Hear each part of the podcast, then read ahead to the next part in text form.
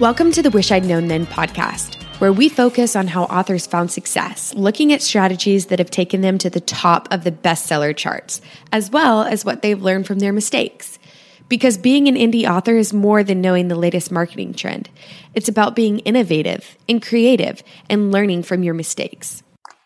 Welcome to the Wish I'd Known Then podcast. I'm Sarah Rosett. And I'm Jamie Albright. And this week on the show, we have Nicholas Erik. Yes, we do. And y'all, it is so good. Like, sit back with a cup of coffee and a pen and paper because you're going to want to get every morsel of this great information. It's really good. Yeah, he had some really good points. Mm-hmm. Yeah. yeah. Yeah, we talked about branding and we talked about a lot about leveraging your time and your books mm-hmm. for long-term success. Mm-hmm. And he had some really good points and said things in some new ways talked about tropes mm-hmm. and how to use genre if whether you want to write uh, with a pen name mm-hmm. or you just want to write in the same genre but kind of write different uh, subgenres within a mm-hmm. single genre is really good mm-hmm. and reducing friction between um, how sometimes when you're not writing to brand or you don't your brand isn't really clear it creates friction for the reader and so how that's not great so yeah, yeah. it's really good really really yeah. good um, so what's been going on with you um, well i've had some family stuff going on just had to go out of town and do yeah. some things and i'm trying to get some things done more project management than mm-hmm. actual writing mm-hmm. and i just feel like i am fighting against the current to just get mm-hmm. anything done it's just been a couple of days where it's like right I could just get this one email sent, mm-hmm. I would mm-hmm. feel like I had done something. So mm-hmm. it's that kind of week and yeah. it's fine. But um, um, I'm also taking uh, a course from Becca Syme about intellection, mm-hmm. and that's really interesting. And I hope that I'll have some more time to think about it this week. Because then I will get much more to out use of it. that intellection, yes, yes, kind of put it to work. Yeah, exactly, so, exactly. Yeah.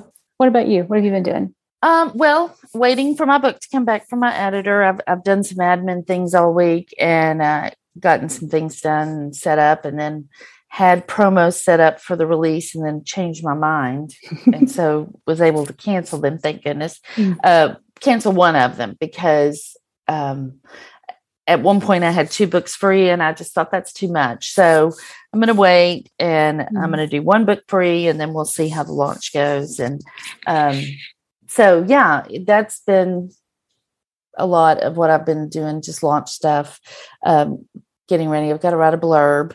Oh, um, but I did get my book back mm-hmm. from the editor, and she had some really great things. It, she just really loved the book. Of course, the manuscript itself looked like it bled to death because uh, you know. That's totally normal grammar right? stuff. Yeah like for me that's totally normal. But totally normal for everyone. Yeah i got it, it really last is. night around 11 11 30 and um i'm not i had to have a endoscopy? I can't think i can't say that right yeah. endoscopy. I don't know. That you know where they go down sounds good to me though. Your stomach. I don't know, but they have to put you to sleep. So one of the things it says, one of the things they tell you is do not sign any important paperwork or drive. You know till tomorrow. And so I figure I should not work on my book if I can't sign important paperwork. I shouldn't work on my book either until I'm not uh, maybe a little fuzzy headed. Uh, so so, so I'll jump or, in tomorrow. Yeah, or you highlight everything or, that yeah, you exactly. and then you go back and check it. But you're such a trooper. I mean, to do a podcast recording and the intro and everything after that, you're just yeah. Oh, that, well. I, I do admire that about you because you just just get it done. I, just, I don't know yeah. how you do it. If it was me, I'd be like, I can't do anything for a week. It's fine. It's fine. I gotta recover. I know. So other than that, that's really all that's going on around here. We're just uh I'm watching the second season of Ted Lasso. Every it's only coming out once a week and it's killing me, but it's been really good. And um yeah, other than that, just I've been waiting on my book. So now I have it back and I mm-hmm. uh, got the cover reveal image from my um cover designer, you know, mm-hmm. where it's oh, like yeah. ripped when you only yes. see part of it. So I got that. So I'm gonna put that up. I think I think I gotta look at my schedule, but I think next week. And mm-hmm. but before I do that, I have to write a blurb again with the blurb. Yeah. So, sometimes I think blurbs and like the synopsis. Like mm-hmm. if you ever mm-hmm. have to write a synopsis, those are oh, yeah. so so hard. Well, I mean, and it's, it's so funny yeah. because like the book will come out and somebody will post a review, and I'm like, oh my goodness, that's that's perfect. encapsulates the gist of what the book is about. Why could I not see that? It's because we're so close to it, and like we're all down in the details. Yeah. yeah. So I was trying yeah. to think the hook. What's the hook? What's the hook? I almost emailed my editor and said to ask what's hook, and then I thought, you know what? I really should know that. That's not yeah. really something I should ask her. I've already you should come up with something enough. Yeah. you should come up with something and send it to her and say, "What do you think? Do you think this encapsulates the book?" so anyway, yeah, it's it's done, and I'm very proud. You're feeling relieved, aren't you? Yeah, yeah, yeah. And I am very proud of it. It's it's a good book, and it's a fun book, funny and fun mm-hmm. book. So um, I'm I'm happy about that too. So anyway, well, we should get on with the with yes. the interview with Nicholas because he has such good stuff to say, and um, I know you guys are going to really really like it. Yes. All right. Sounds good. So here we go. All right. So today we have Nicholas Erik with us. Hi, Nicholas. How are you? I'm doing well. Thanks for having me. We're yeah. so glad you're here. I know this is going to be a great interview. People are going to really, really get a lot out of it. Yeah. So let me read your bio real quick. Nicholas Erik is a science fiction and fantasy author who has written over 20 novels. His, for his fellow indie authors, he writes comprehensive guides on how to sell more books, build your fan base, and be more productive, which we all want yes. all of that. we want it all. Yep. well, and I can say that uh, I've uh, been a client of Nick's, and he is great and super professional, and um, yeah, just really easy to work with. So let's get started with questions. Uh, how did you get into writing? Well, thank you for that introduction. I appreciate that. And basically, I graduated college and decided at some point that I was going to write a book. I was just kind of deciding what to do. So I don't know exactly what the thought process there was, mm-hmm. but I just started writing that. And I guess about four or five months later and a bunch of rewrites, I had that first book done and just haven't stopped in the nine years since, I guess. It'll that's be nine amazing. years. Yeah. That was that's amazing. And was it one of your? It, it was an urban fantasy book, or was it uh, fantasy?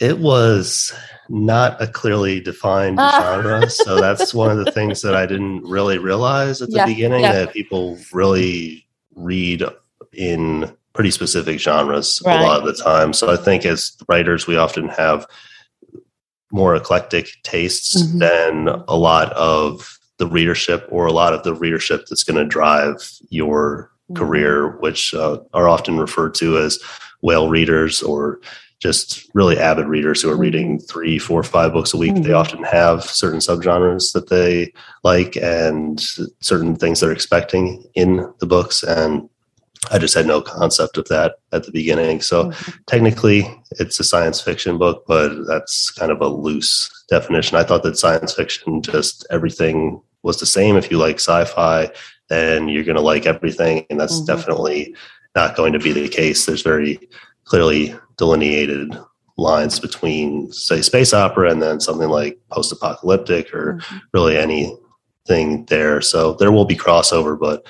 I didn't really have an idea of how yeah. those lines broke down. Right. Yeah, how I did, did that you, too. how did you find? How did you come to realize that? Did was it just something that after that book didn't really hit the mark, you figured it out, or did did were you in a class or that would be good it was right after that book. I, it took uh, it took a lot of books, uh-huh. and I'd say probably maybe like up to the twelfth or thirteenth. Mm. Like I had an idea of mm-hmm. what the genre was uh, and what it entailed, but I didn't really have the exact right idea. One series that I did a few books after that was kind of this old school type of pulp sci-fi mm-hmm. series. Mm-hmm. And interestingly enough, it actually hit that market, but there wasn't a huge market for it. It's kind of like a Doc Savage type of mm-hmm. book. Um, and maybe that'll make a comeback because they're making a movie starring yeah. The Rock. Mm-hmm. Yeah. Uh, so that might make a comeback, but at the time, it certainly wasn't a super popular genre.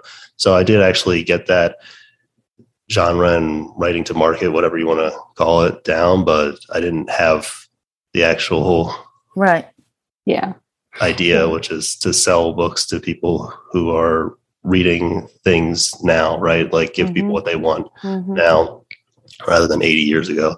Yeah, yeah, very that's good. very common. I think, I, especially like I did the same thing with my first indie books. I just I had all these uh, books that had inspired me years ago, and they were older books, and I tried to write in that same type of genre. And uh, yeah, there's lots of us that are hoping that certain subgenres will come back. they may never come back. so, what is your definition of success? It can be a lot of different things. Usually, I'm working with clients or giving people some sort of marketing related advice in my newsletter or the marketing books or courses or something. So usually that's going to be monetary, mm-hmm. where you're trying to hit X.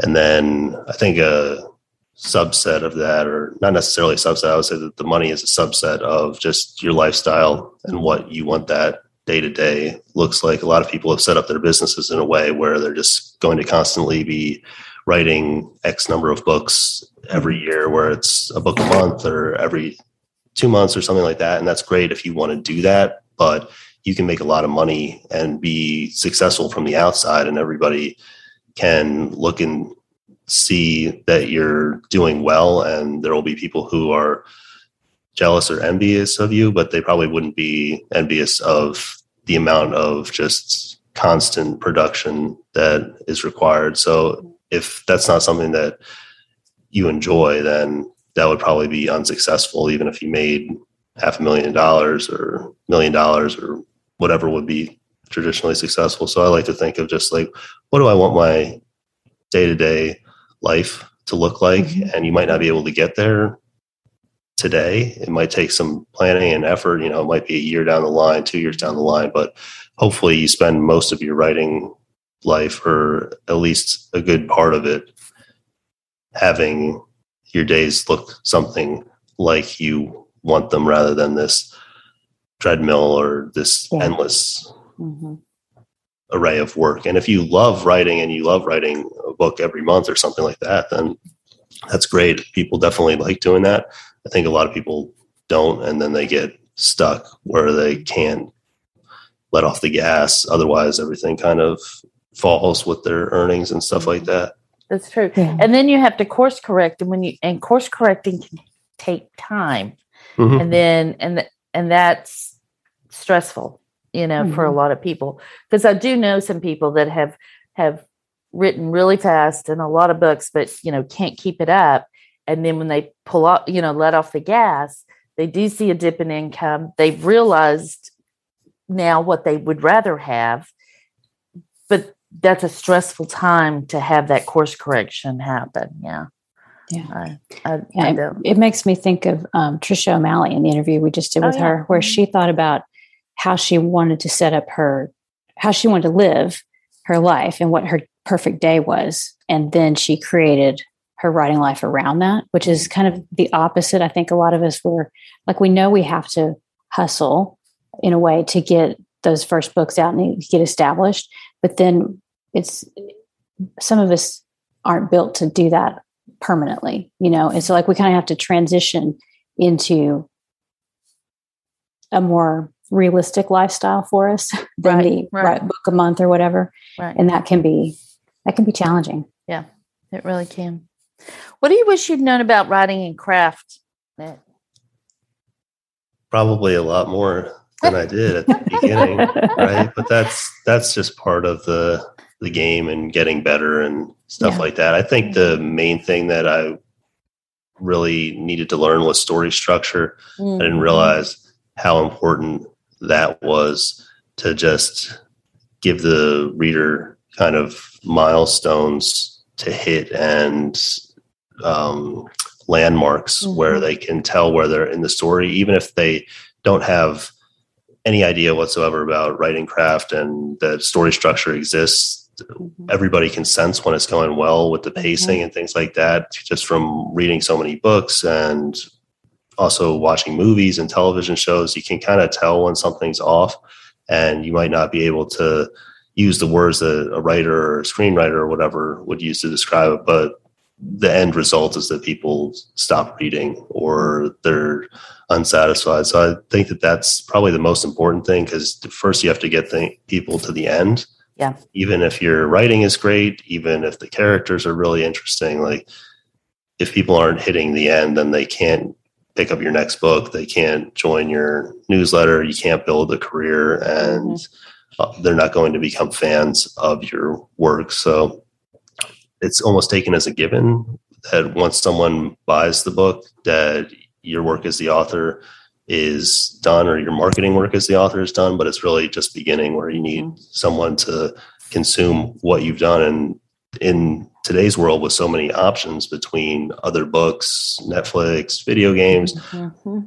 whatever else people do, right?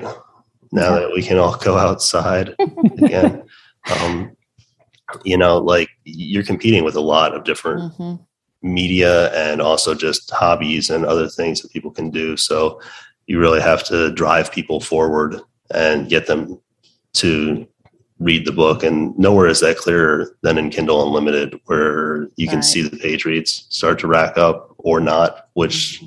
some authors don't like. But certainly, if you're starting out, then that's a good kind of gauge of how well you've hit the market or how many people you're getting to the end. Like mm-hmm. it's a rough estimate, but if you're not seeing those people get to the end, then it's an indication that things aren't going as you might like. And you can't tell if people get to the end just in case anyone's wondering there. But if yeah. you're not seeing like, you know, the page reads going up as you're advertising and as you're putting out more books and as your fan base is growing or it's not really there's plateauing a lot, you know, at a very low level or something, then that's something that you can dive into a bit more. Yeah, like when I see my ranks on my subsequent books, you know, book two, three, and four, when I see them not moving after I've had, you know, some pretty good sales on book one, I'm like, hmm, maybe maybe I need to go back and check those links in the back matter or something like that because that's a, to me that's a good indication because you really can't tell if they've read to the end um, but if they click on to the next book you can so that that yeah. is uh, very good yeah that's a good point about uh-huh. like monitoring your kindle unlimited reads you can find out how things are going you in general you know whereas if you're like i'm wide so all i really get all i really get are sales mm-hmm. numbers and but then if you get you know subsequent sales then that's a good indication too mm-hmm. so mm-hmm. yeah well what about marketing what do you wish you'd known about marketing the genre thing is a big one mm-hmm. where mm-hmm that's where everything starts. So if you kind of miss on that at the beginning, then you can't go back and change that. It doesn't matter what you do with the marketing, doesn't matter how clever you are with the ads or anything else, or you have this crazy promo strategy that no one's ever tried and it's going to blow the doors off everything. If the product itself doesn't resonate with people, mm-hmm. then you're going to have a really difficult time selling it. So on that topic, one, a professional cover doesn't necessarily mean on genre. So your mm-hmm. cover needs to signal the genre. Same thing mm-hmm. with the blurb. You can write something that has the right structure and is quote unquote technically good, but doesn't necessarily sell books. The title is really important. That's something that a lot of authors overlook or they try to get lyrical or cute with the title. If you look through your subgenre, then you're going to see really what the expectations are, right? When you're writing cozies, most of the titles tend to be puns. Mm-hmm. That's mm-hmm. just the genre trope. And you can deviate from that somewhat, but if you're way off in left field and pulling something that's really aggressive, like a thriller title, you know, yeah. then it's going to miss the mark. So those type of things, the series title as well helps and all those together help just throw up a flag to people who are interested in that genre yeah. and say, "Hey, come check this out." And then, you know, hopefully the book delivers from there. But I'd say that that's the biggest part of marketing that just I certainly missed, and that people miss and try to rectify later on. But there's no real way to fix that other than writing a new series. Right. If the first one is just completely missing the mark or mm-hmm. kind of off base there. Mm-hmm. We're going to talk about branding a little later, but but I do want to ask how would you you said something about you said just having a professional cover doesn't guarantee you're going to have a cover that hits you know the genre expectations. How would you suggest people do that research to figure that out? Go to the Amazon top mm-hmm. 100 in your mm-hmm. subgenre you can just type that into Google mm-hmm. and then start scrolling through and start getting a feel for what the indie covers look like, what the traditionally published covers look like. You want to be careful with the traditional stuff just because sometimes they choose things that maybe it's going to look good in print mm-hmm. or just it might not really be on genre at all because mm-hmm. the author themselves just has a massive fan base and mm-hmm. people are buying it for the name on the cover right. rather than yeah. what the cover itself is signaling. So the goal of branding and everything you're doing hopefully is to eventually get people to buy mm-hmm. the book because your name is on the cover, but that's usually a pretty long ways off. Yeah.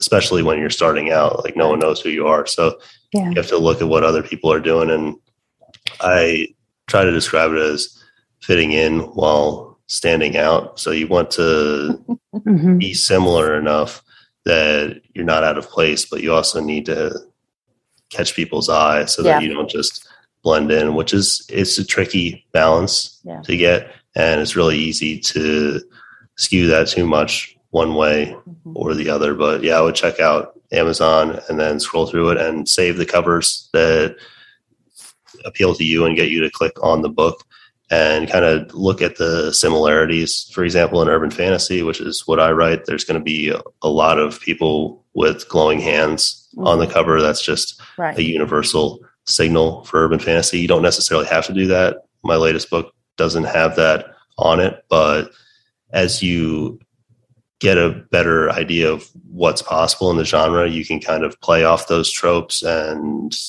signal the same things in slightly different ways, which is how you stand out a little bit. It's kind of like with the books where you understand the expectations of your subgenre, the tropes, what emotional experience readers are looking for, and then you can deliver that in unique ways that surprise them while still yeah. giving them what they're looking for. Right. I think it's so important being careful looking at traditional covers because you're right. A lot of traditional covers will especially in romance they'll have they'll have images that are kind of just out of nowhere. But people will say well i write like nora roberts or i write like james patterson or but you don't yet probably and you're not those people. So you need to look especially if you're indie published you really need to look more at indie published books i think that's really smart really smart what assumptions did you make at the beginning of your writing career and looking back, did they turn out to be right or wrong?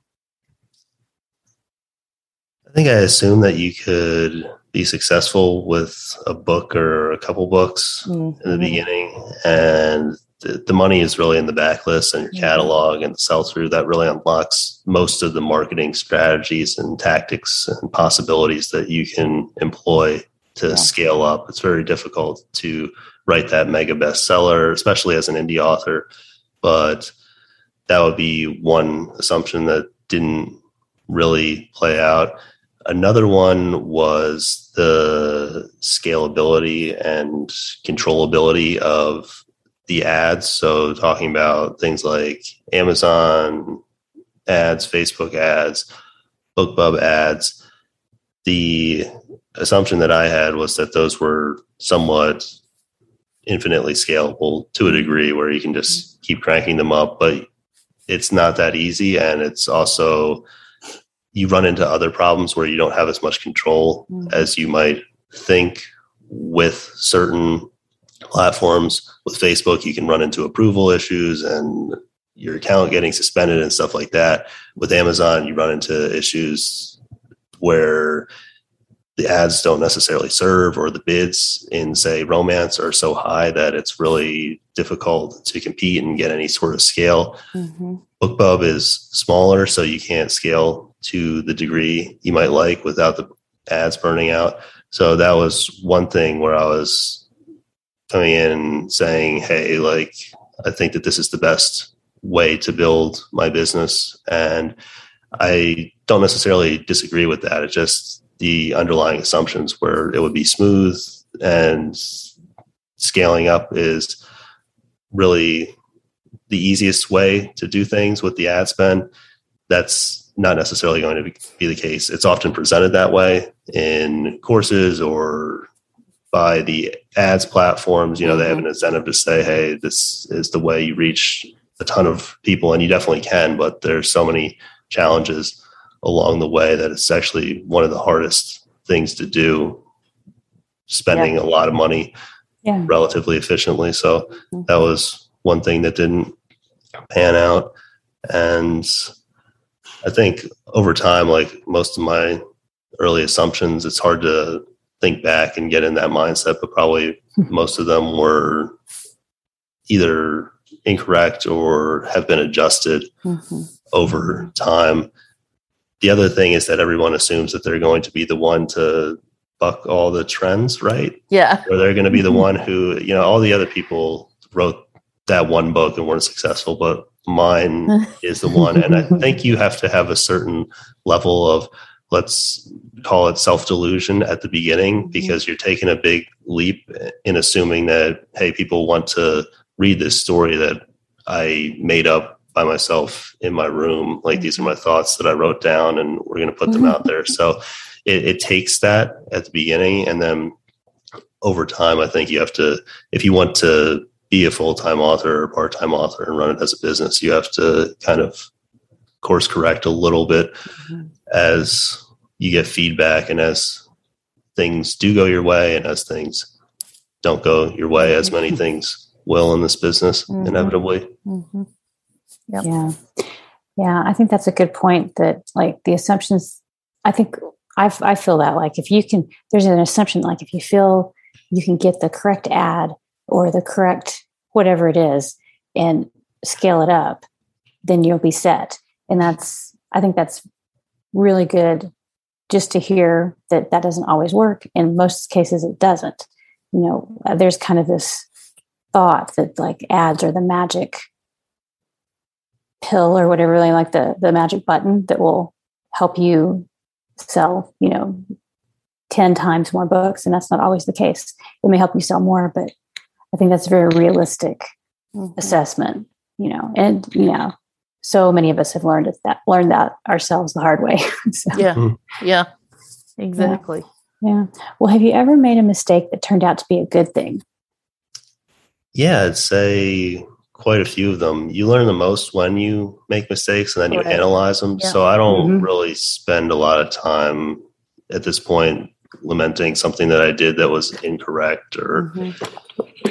didn't go the way that I wanted it to because you can almost inevitably see something positive. An example recently was I didn't put the newsletter link in the back matter or front matter of my new book. So it's mm-hmm. actually still not up there. I have to write a bonus scene or whatever, but I don't actually have to write the bonus scene. I should put the link in and then change the link to the bonus scene later. These are kind of the games we play with ourselves. I can't mm-hmm. do this until I've done that. Yeah. But, mm-hmm. you know, in the meantime, I'm losing a few subscribers for sure every week because the book's selling 20, 30 copies a day, whatever. So I'm not capitalizing on that success and I'm not capitalizing on the ad spend that I'm putting into it. And all those readers are kind of just not going to join my newsletter because of that, because they're not, they don't know it exists, mm-hmm. right? Like we have a very good idea of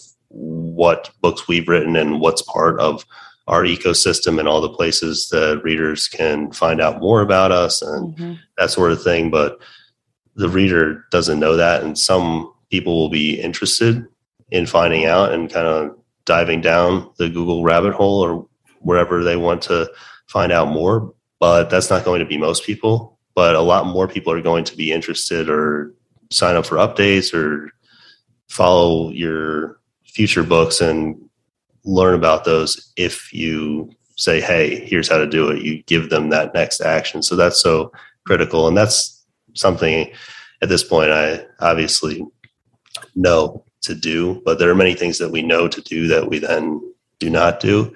And it's tempting not to do them because there's always examples that we can point at in our genre or outside our genre where mm-hmm. someone does everything really non optimally and has this explosive success. And we almost want to be that person where it's like, well, I didn't even try. And this is just, you know, this kind of mm. happened over here.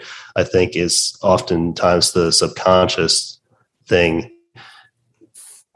lurking beneath the surface there yeah. for why we sometimes shoot ourselves in the foot or don't do certain things. But yeah. that's an example. But the, the flip side of that is that it shows very clearly that it's important to it's a marketing tool where you direct people, they're not going to find it otherwise. Mm-hmm. And you can see that in the, the numbers. Mm-hmm. Sold thousand plus copies of the book. I think six or seven people joined my list mm-hmm. over the course of a month or 40 days. And a bunch of people borrowed in Kindle Unlimited. So just not getting those people onto the list. And yeah. Same thing with directing people to the next book mm-hmm. in the back matter. You need to do that as well. It's going to increase sell through. So sometimes people ask me questions about that and they say, Hey, you know, I don't think that this makes a difference. One, it's free, mm-hmm. but two, it definitely does. Like I can tell you from my own numbers and learning from other people's experience and other people's numbers is always a lot less painful than finding it out for yourself. So that's just one example, but there are, I mean, there's got to be dozens, right? Digits at this point, probably. uh-huh. Same, same, yeah exactly. Well, what about the opposite? Have you ever had something you thought this is going to be a home run and it just didn't pan out? Yeah, a lot of things, certainly.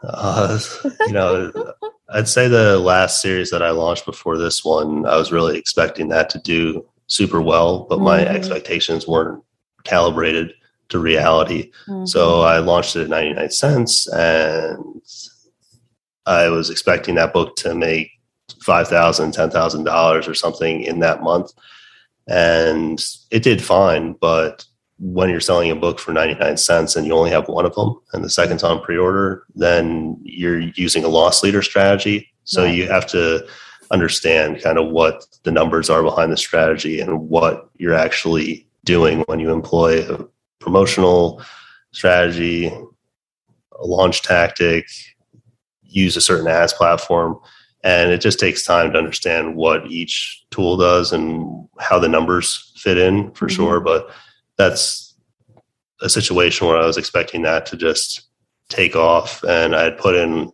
a ton of effort into just writing the books they're 100000 plus words or the first oh, wow. one was and then yeah. the, the next one was shorter but i wanted to write the book longer to hopefully get more Kindle Unlimited reads. I'd really spent a lot of money on the mm-hmm. covers up front. I was expecting that's another thing. I was expecting the more expensive covers to convert better with the ads and to sell more books. And they did fine for sure. But I found that really with a professional cover, most of the benefits you're probably going to max out at around three, four hundred dollars. That's not to say that the design can't be better, at a higher rate. It's just mm-hmm. that you're not getting a ton of marketing help from that additional spend. So there may be reasons to do it, but the marketing side, that was surprising to me. And that series uh, didn't end up doing well because I ended up canceling the pre order. So that's one thing where when things don't go your way or you have these expectations, sometimes it can lead you to kind of hunker down and turtle a little bit or not do the thing that you need to do, which is usually write the next book. Right. So if I had gotten that next book out, I think things would have been okay. They wouldn't have been a smash hit, but they would have been okay because it would have kept building momentum. Mm-hmm. Like the pre-order numbers looked good, but I was expecting the pre-orders to be way higher than I know now, three years later, that they would never be that high. Yes. But it's hard because everyone's on an island. And right. even if you're talking with other authors, you are always somewhat uncertain about where your numbers fit in and what's good, what's mm-hmm. bad. And you see all sorts of things in groups and in forums and stuff like that that may or may not be accurate. So it can be tricky and you can sometimes have your expectations end up really hurting you because you're like, this is a failure. I'm going to stop or I'm going to delay what I should be doing. So, right. Yeah, I think it's the expectations that get us because, like you said, we think we're going to hit a certain level or that certain things will happen if we do X, we'll get Y or whatever. So, and a lot of the stuff that's out there is we may not have the whole story. We may not know, you know, what people are doing behind the scenes mm-hmm. to get certain results. So it is it is hard to kind of manage all that. And if we can keep all that in mind, that's easier to deal with things when they don't go, you know, the way we thought they would. So, well, what's the sure. biggest what's the biggest mindset change you've had to make during your career? Just thinking more long term. Mm. This is such a long game, and yes, people yeah. really, at, especially at the beginning, you're usually most people are hoping that their first book is going to do well, and then they're quickly dissuaded of mm-hmm. that by this early sales numbers because you don't know how to market the book. The book itself probably isn't great. Even if it is great, it's probably not on genre. So it's very rare to have someone come in and get all those right at the beginning. I wouldn't say that it's impossible. I just say that 99.999% of people, there's no way that that's going to happen. But in three years from now, five years from now, you can use what you learned from that first release and then the second one, third mm-hmm. one. And in five years, you have 10 books, 20 books, 30 books, 40 books, however quickly you write. And all of a sudden, your marketing options really expand.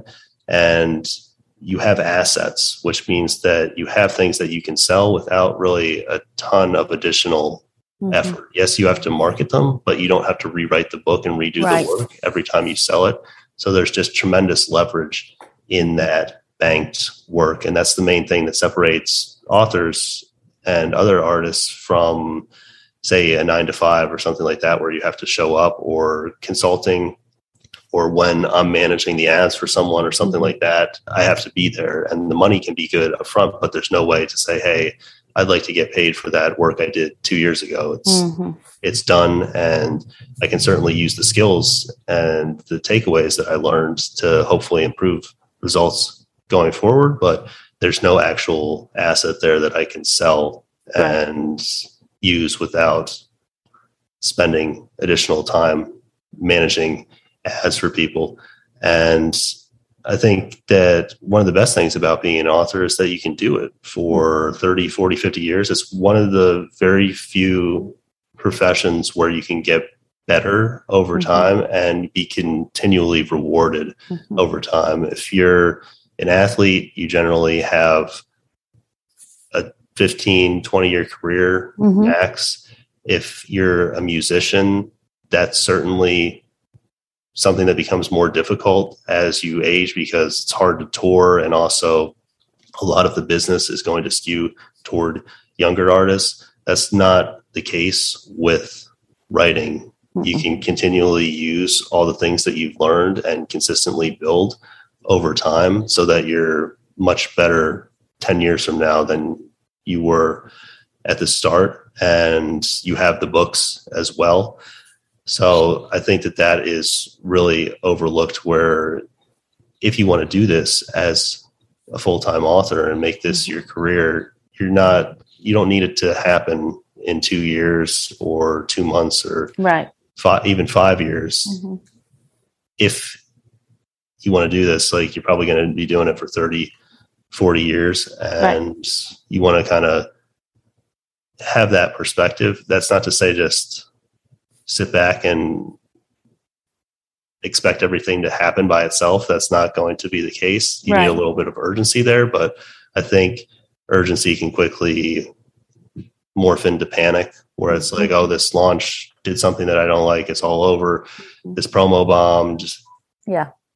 Yeah. I sent out the wrong newsletter link, all this sort of thing. Mm-hmm. When you zoom out to the actual length of your career, all that stuff becomes pretty inconsequential. The main thing that becomes important is chaining it all together by consistently releasing, getting better at your craft, right. getting better at the marketing aspects, particularly the fundamentals like learning your genre, mm-hmm. understanding branding, learning how to communicate with readers via your newsletter, stuff like that. So that was something that I really didn't have a concept of when I was coming in to writing. I was thinking, how am I going to make money in the next month or right. three months? Right. If I was being really, you know, thinking long term, three months, right? But yes. it's, it's so much longer than that. Yes. And you just want to think how much more you can make potentially if you employ that mindset because all of your books as well they're intellectual property and you can sell those in a variety of ways translations right. audio video games other media tv mm-hmm. shows etc and especially with nfts non-fungible tokens making a splash now mm-hmm. that's that's another potential revenue stream going forward that's probably not going to look like it does now. Mm-hmm. I think it's going to become a lot more practical rather than people selling images of, you know, GIFs online that you can already download. And I think that there are going to be so many ways to employ that IP going forward that just weren't possible even today as we're recording this. That wow. building that and just having that base of content is so important because if you have the base of content, maybe you can't sell it now, maybe you don't know how to market it now, maybe the market isn't exactly right for it now, but mm-hmm. if you have it and it's good, then that is something that you can use later on, but only if you keep working and keep releasing. Right. And don't get hung up on that release that didn't work out or that, you know, or that promo that didn't work out. Yeah. I think that's good advice. So this is a good place to kind of segue into branding because you mentioned it. So what is your definition of branding? Like I, you've put out a series of emails. Um, I know because I'm on your email list uh, about branding, but tell us what your definition of branding is.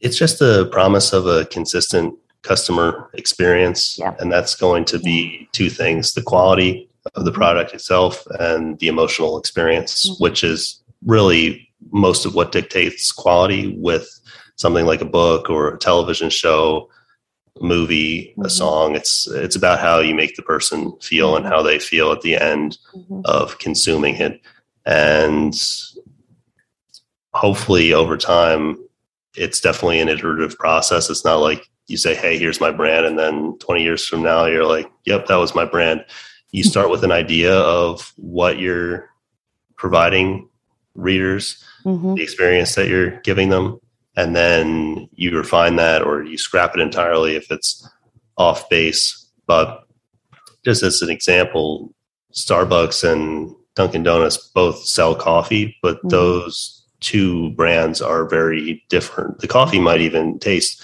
fairly similar, but the experience of being in a Starbucks with the music they play and the way that they've engineered the layout so that you can kind of see all the machines and everything like that. It's just very different than mood. Dunkin' Donuts. The mood is different yeah. in a Starbucks. Yeah. Yeah, you're right.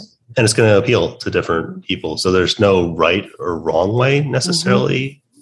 to do it. You have to understand what market you're trying to appeal to mm-hmm. and what they're interested in because there are people who love Starbucks but hate Dunkin' Donuts and vice versa. And it has very little to do, I'd say, with the product itself, because there's only so many ways you can really make coffee. Mm-hmm. I know mm-hmm. coffee lovers will probably disagree with me there, but like the underlying product has certain properties that you can't really change all that much. And it's the same with the books. If you're writing a space opera, you need some spaceships in there and all this sort of thing. You're not just writing about dragons and whatever and then calling it a space opera. That doesn't work. So mm-hmm.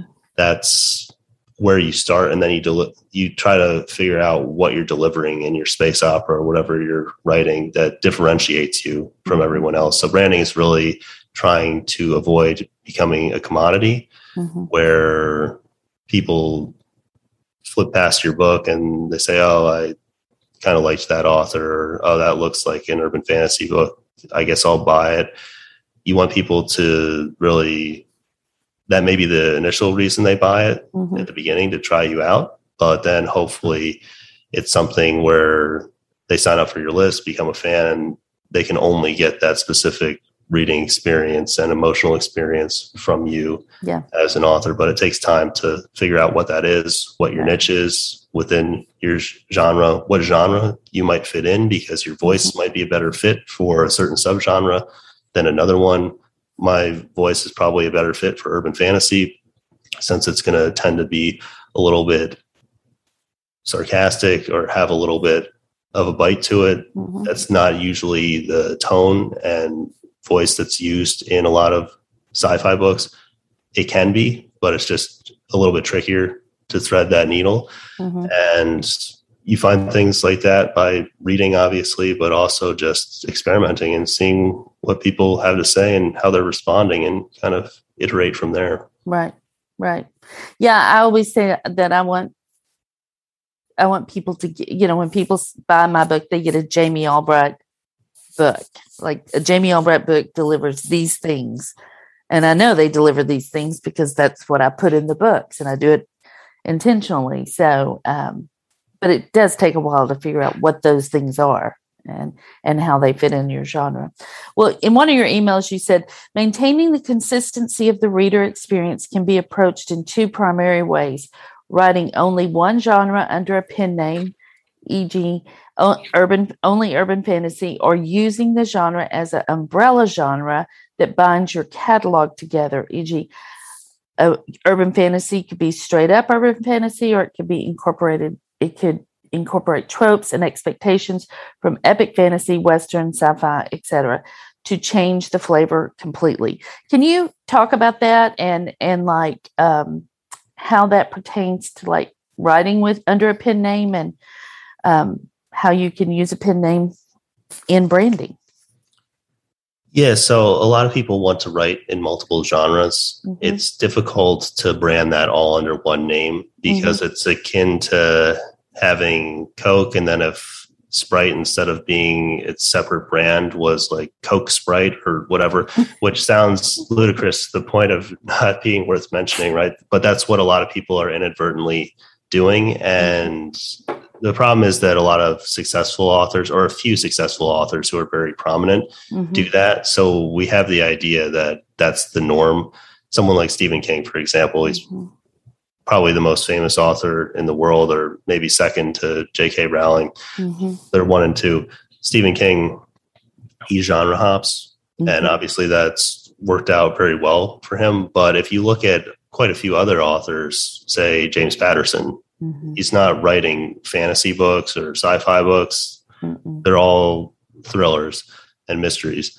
And Lee Child's Lee Child actually only has one character, mm-hmm. one series, Jack Reacher. So you can obviously have quite a few characters, and that's something that I would recommend because it gives you more marketing options. But when you actually drill down, most of the successful authors who are traditionally published or indie published often are pretty focused on one genre or related genres like crime, mystery, thriller. Those can all exist under the same pen name. So it just makes it a lot easier for the reader to know what they're getting. They don't have to study what your new book is about. Right. The less friction there is between a purchase, mm. the better. And what people are doing is they're creating this massive amount of friction when they're like, I'm going to write this historical novel, and then I'm going to hop over here to post apocalyptic, and then I'm going to jump into literary and all this stuff. And that may be satisfying as an author, mm-hmm. but if you want to make money, you're not writing for yourself, you're writing for other people. It'd be like mm-hmm. going to a restaurant and someone ordering a hamburger and then the waiter comes back with salmon. Maybe you like salmon, maybe you don't, but it's not necessarily what you order. So a lot of people that happens with the brand mm-hmm. as well, where sometimes people brand things incorrectly, where they say, "Hey, this is the genre I'm writing," and then it doesn't end up actually being that.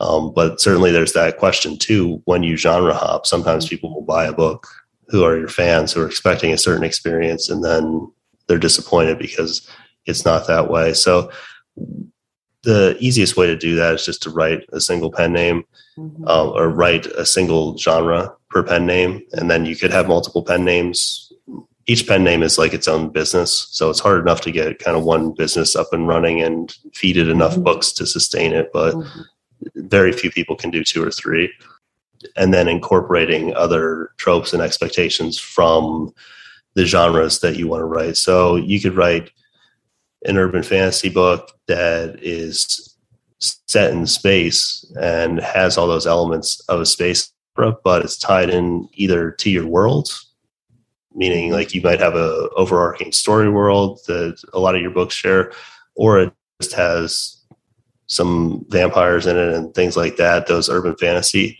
tropes that are going to appeal to your core readership. And not everybody will jump over to the things that are kind of cross genre, but by maintaining that consistent thread, you can really maintain a a lot more consistency in the reader's experience, mm-hmm. but b get a lot more cross sell through between mm-hmm. your catalog, which is critical for having a long term career because yeah. if people aren't jumping between your series and buying your other books, then you have a problem, which is mm-hmm. generally what happens when you write in different subgenres.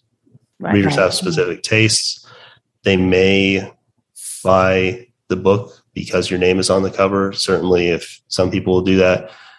But even those people who are inclined to buy the book because your name is on the cover, they mm-hmm. generally want that mm-hmm. specific genre of book from you or some riff on it. Really deviating from that, a lot you're going to lose a lot of your fan base for that release. And if you can, then you kind of lose their interest entirely, where you have a bunch of books and they don't know where you're going with the subgenre. They don't really feel like you're the author that is writing things that they want to read and then they can just lose interest and some people are going to lose interest anyway it's mm-hmm. not a mm-hmm. big deal yeah. it's just the way things work but certainly you want to keep as many people on board who liked your stuff as possible so yeah absolutely that's one way to do it um, with the umbrella genre that i like and it's a little bit tricky to pull off in something like romance it's easier in something like urban fantasy mm-hmm. or thrillers or mystery. But yeah. yeah, I think that's a really good point because that's like your, you know, everyone always talks about stay in your your lane, but it lets you produce something that's similar but a little bit different and it gives you kind of a different change of pace so i think that's some really good good advice and we also it's a good time to ask you about productivity because to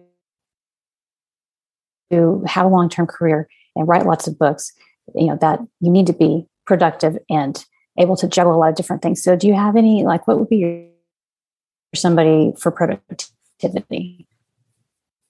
I think one of the most important things is to understand what needs to be consistent and what doesn't and many things actually fall in the latter category whereas in productivity land almost everything is treated as you have to be consistent you have to wake up at whatever like you know most of it's nonsense that the author themselves doesn't actually do or did for two weeks and then wrote about it.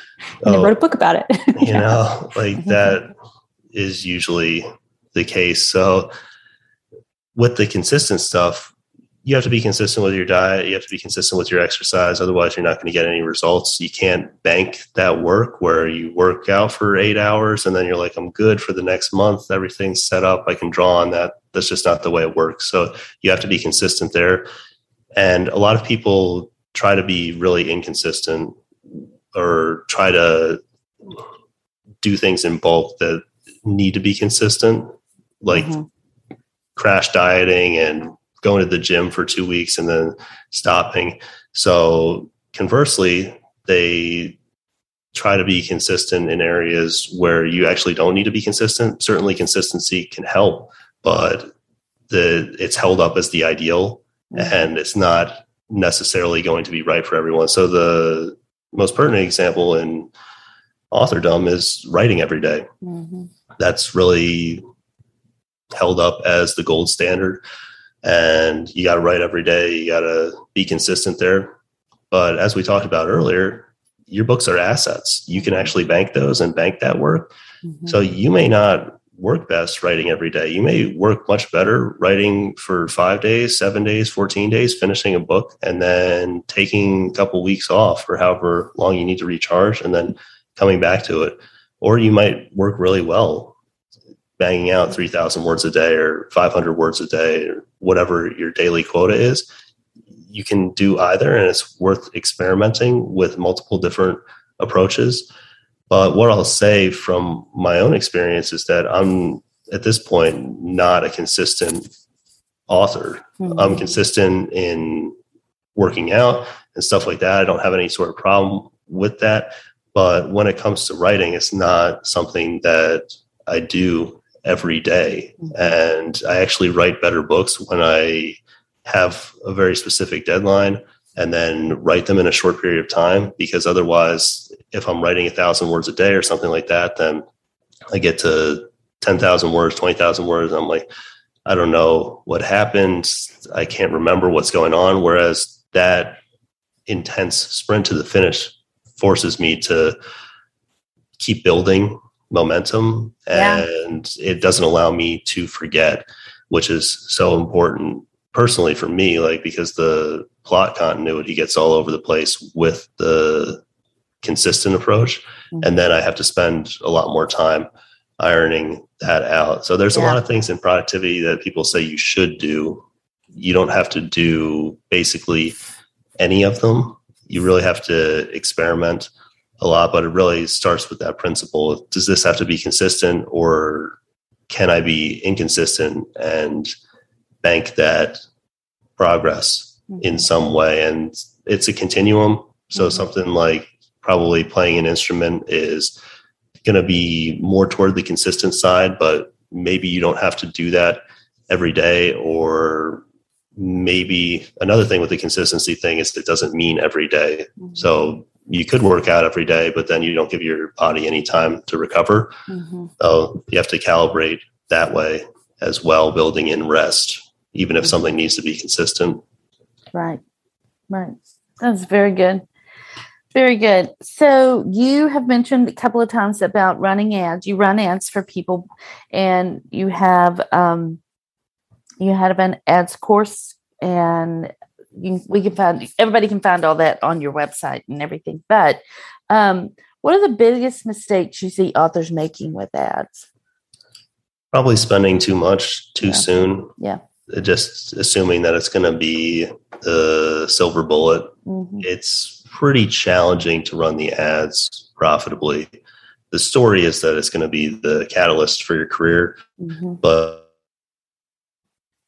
through mm-hmm. in place. So you need a, a you can sell people multiple books. Otherwise, it's very hard to be competitive with mm-hmm. the bids, especially on something like Amazon ads where the bids are extremely high. It's difficult yeah. to do that without sell through.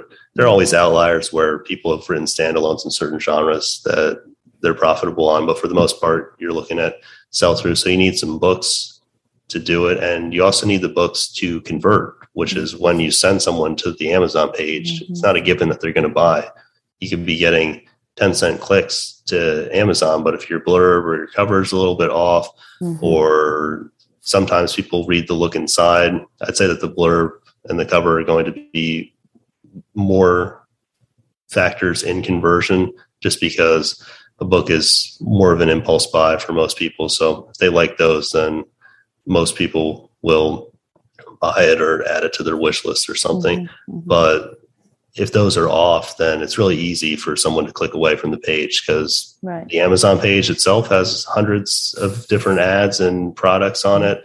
Facebook, they've seen hundreds of ads today. So you really got to make sure that those are on point. And a lot of times they're not. The sell through tends to be the biggest problem. And I don't mean the sell through from book one to book two, where 40% of people go on to yeah. book two or whatever.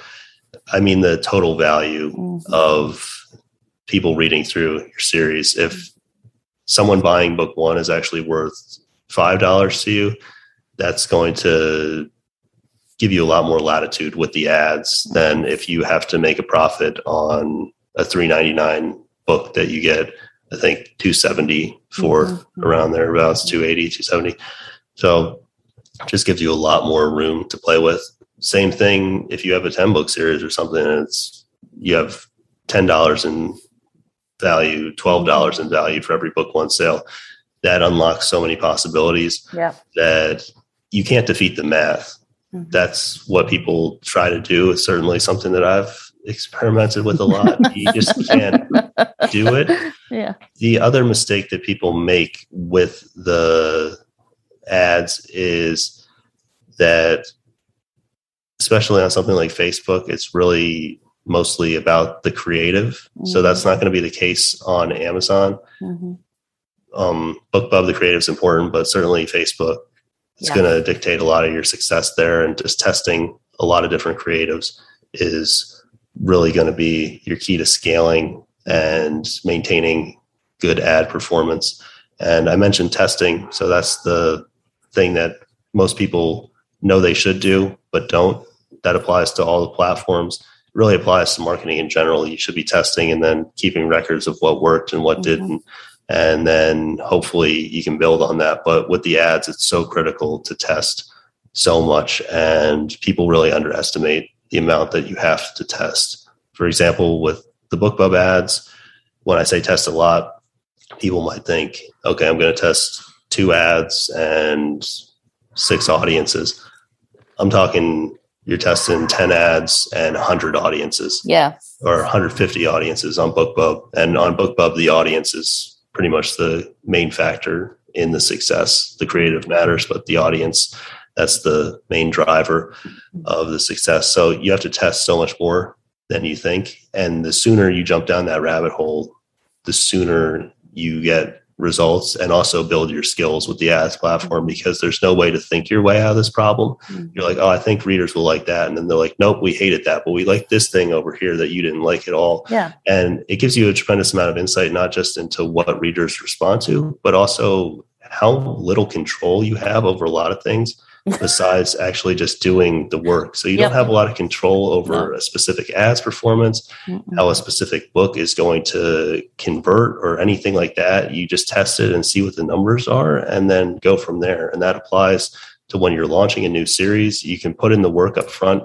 You can test the covers, you can test the blurb, you can put together a great launch plan and all that sort of thing, but you don't have a ton of control over the end rank or how much money that book is going to make, how many people are going to sell through to your other books in the series or your catalog, what the reviews are going to be like. And that's what everyone tends to focus on. And it's not that those things aren't important, they're just important as feedback to incorporate later on, but people obsess over those and try to control those things that they can't, whereas they often don't control the things that they can, which is mm-hmm. writing the books and getting them out or testing the ads and things like that. Mm-hmm. So you can't think your way out of these problems. Believe me, I've tried. The best course of action, especially with the ads and just the books in general, is to test things, mm-hmm. have a theory of what's going to work, and then see what the data says and don't necessarily believe wholesale in the data. Sometimes there are quirks or anomalies or mm-hmm. you know just a random outlier but also don't insist that you're right, especially when you're starting to see a pattern. When you see a pattern and you're still doing the same thing, that's definitely a time to adjust mm-hmm. course, but mm-hmm. test. That's the key to marketing. yeah Yep. Very good. Thank you. Thank you. I think that will help a lot of people. Yeah. It kind of takes a it demystifies them a little bit because I think there's an air uh, a feeling that you know that there's like the secret thing that you can do or you know there's like secret tricks that you can do with ads and a lot of it is just hard work and keeping records. Testing. i think that's important testing and keeping records. Yeah. so i think that's very very good to point out. Yeah. Yeah. So what's the best thing you've done to set yourself up for success I think just shifting toward that long term mindset mm-hmm. and also just kind of adjusting from, okay, I know this is going to work or I think this is going to work to let's test this seems subtle, but when you have your ego involved with it, which is usually what happens when you're like, oh, I think this is going to work. Like, I really hope this is going to work. Then sets up these expectations and you have this emotional investment. Whereas mm-hmm. if you're just like, hey, let's test this, then it's, it's like, all right, didn't yeah. work and we can move on. So I think that that's been key to moving forward. I think last year, one thing that I did was I just tried to do as much with the ads as possible, work with as many clients as possible, and just gathered a lot of data, a lot of insight on what was working, what wasn't, and really jumped into that.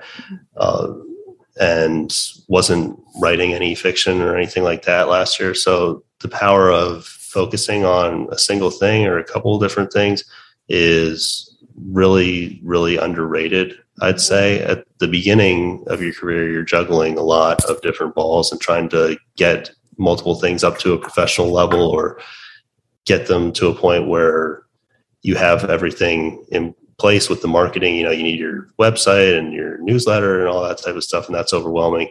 But at some point, you can switch over to not exclusive specialization, but where you're really focused on learning one thing well. And there's so much value in that right now. Been really working on the Amazon ads mm-hmm. quite a bit. And it's remarkable how much I've found out about that platform by focusing on it rather than spreading my attention between all the other various mm-hmm. marketing options whether those are other ad platforms or you know cross promos or all that type of stuff there's so much benefit to really mastering a tool and i was good with the amazon ads before and people have paid me and pay me currently to run them but by really narrowing that focus down, it was tremendous. And I think people overestimate uh, how much usable energy and usable focus they have in a given day. People generally have more time, even if you're really busy, than energy yeah. and good work hours. Yeah. And the more you can narrow that down, kind of like the sun going through a magnifying glass, you often make a lot quicker progress. So by splitting your time between, let's say, just using ad platforms as an example, Facebook and Amazon, that's what a lot of people do, or they throw BookBub into the mix and try to learn all three at once. Mm-hmm. You make really much slower progress than if you focus on one and try to get the principles down, see if it works for your books, and give it an actual good attempt and then maybe six months later you do facebook. And then maybe by the end of the year you have a good grasp of both. Rather than at the end of the year you're kind of like well i don't know what works for my books. I don't know right. which of these is good. And i think a lot of that comes from impatience and just not and a little really, desperation yeah. i think. Yeah. Yeah. Yeah. And just yep. do that. i do that sometimes I think um, we all do. Yeah, yeah, yeah. Well, this has just been so great, Nick. I appreciate you so much coming on. Uh, tell people where they can find you. You can check out my website at nicholaserick.com. That's Erik with a K. And you can also pick up the Ultimate Guide to Book Marketing on Amazon and other retailers if you want like a comprehensive guide to book marketing on one place. So those are the two places I'd go. I have a weekly marketing newsletter that's free mm-hmm. on my site. So and it's great. Yeah. Yeah. Somewhat weekly. Occasionally weekly, we'll say that. You know? It's kind of like my occasionally monthly newsletter I send out to my readers. Most of the yeah. time it goes out. Yeah. exactly right. Yeah. Well, thank you so much for being here, and we'll have all the links in the show notes, and um, we can find you can find those at wishidknown.then.podcast.com. And um, thanks to Alexa Larberg for editing and producing the podcast, and we'll see everybody next week. Bye, everyone. Bye. Take care. Thanks for listening to the Wish I'd Known Then podcast. We hope this episode inspired you, empowered you, and made you laugh a little bit too. If you loved it, tell your friends about it. And if you feel so inclined, leave us a review. We look forward to being with you again next week.